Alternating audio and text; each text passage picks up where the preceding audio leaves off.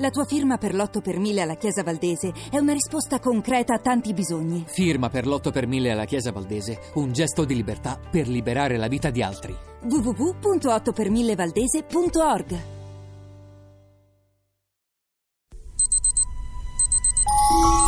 Ovunque sei, ovunque sei, ovunque sei, ovunque sei. Questa mattina mi sono svegliata e ho pensato ai due pini che sembrano aver stretto un patto di amicizia nella condivisione dei riflessi dorati di certi rami sotto il sole spavaldo di un pomeriggio di marzo.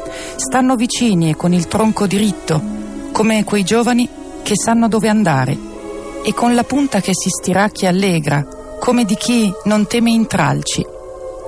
La loro fierezza vitale mi pareva appena inferiore all'incanto, e più li guardavo, e più avrei voluto avvertirli che c'è mancato poco che qualcuno li abbattesse con la motosega. Qualcuno che aveva deciso di non voler vederli più.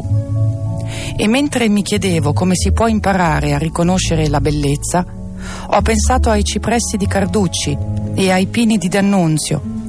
Ho pensato agli alberi che non ce la fanno più a portare il peso della solitudine dentro un paesaggio di cui non importa un granché a un granché di persone.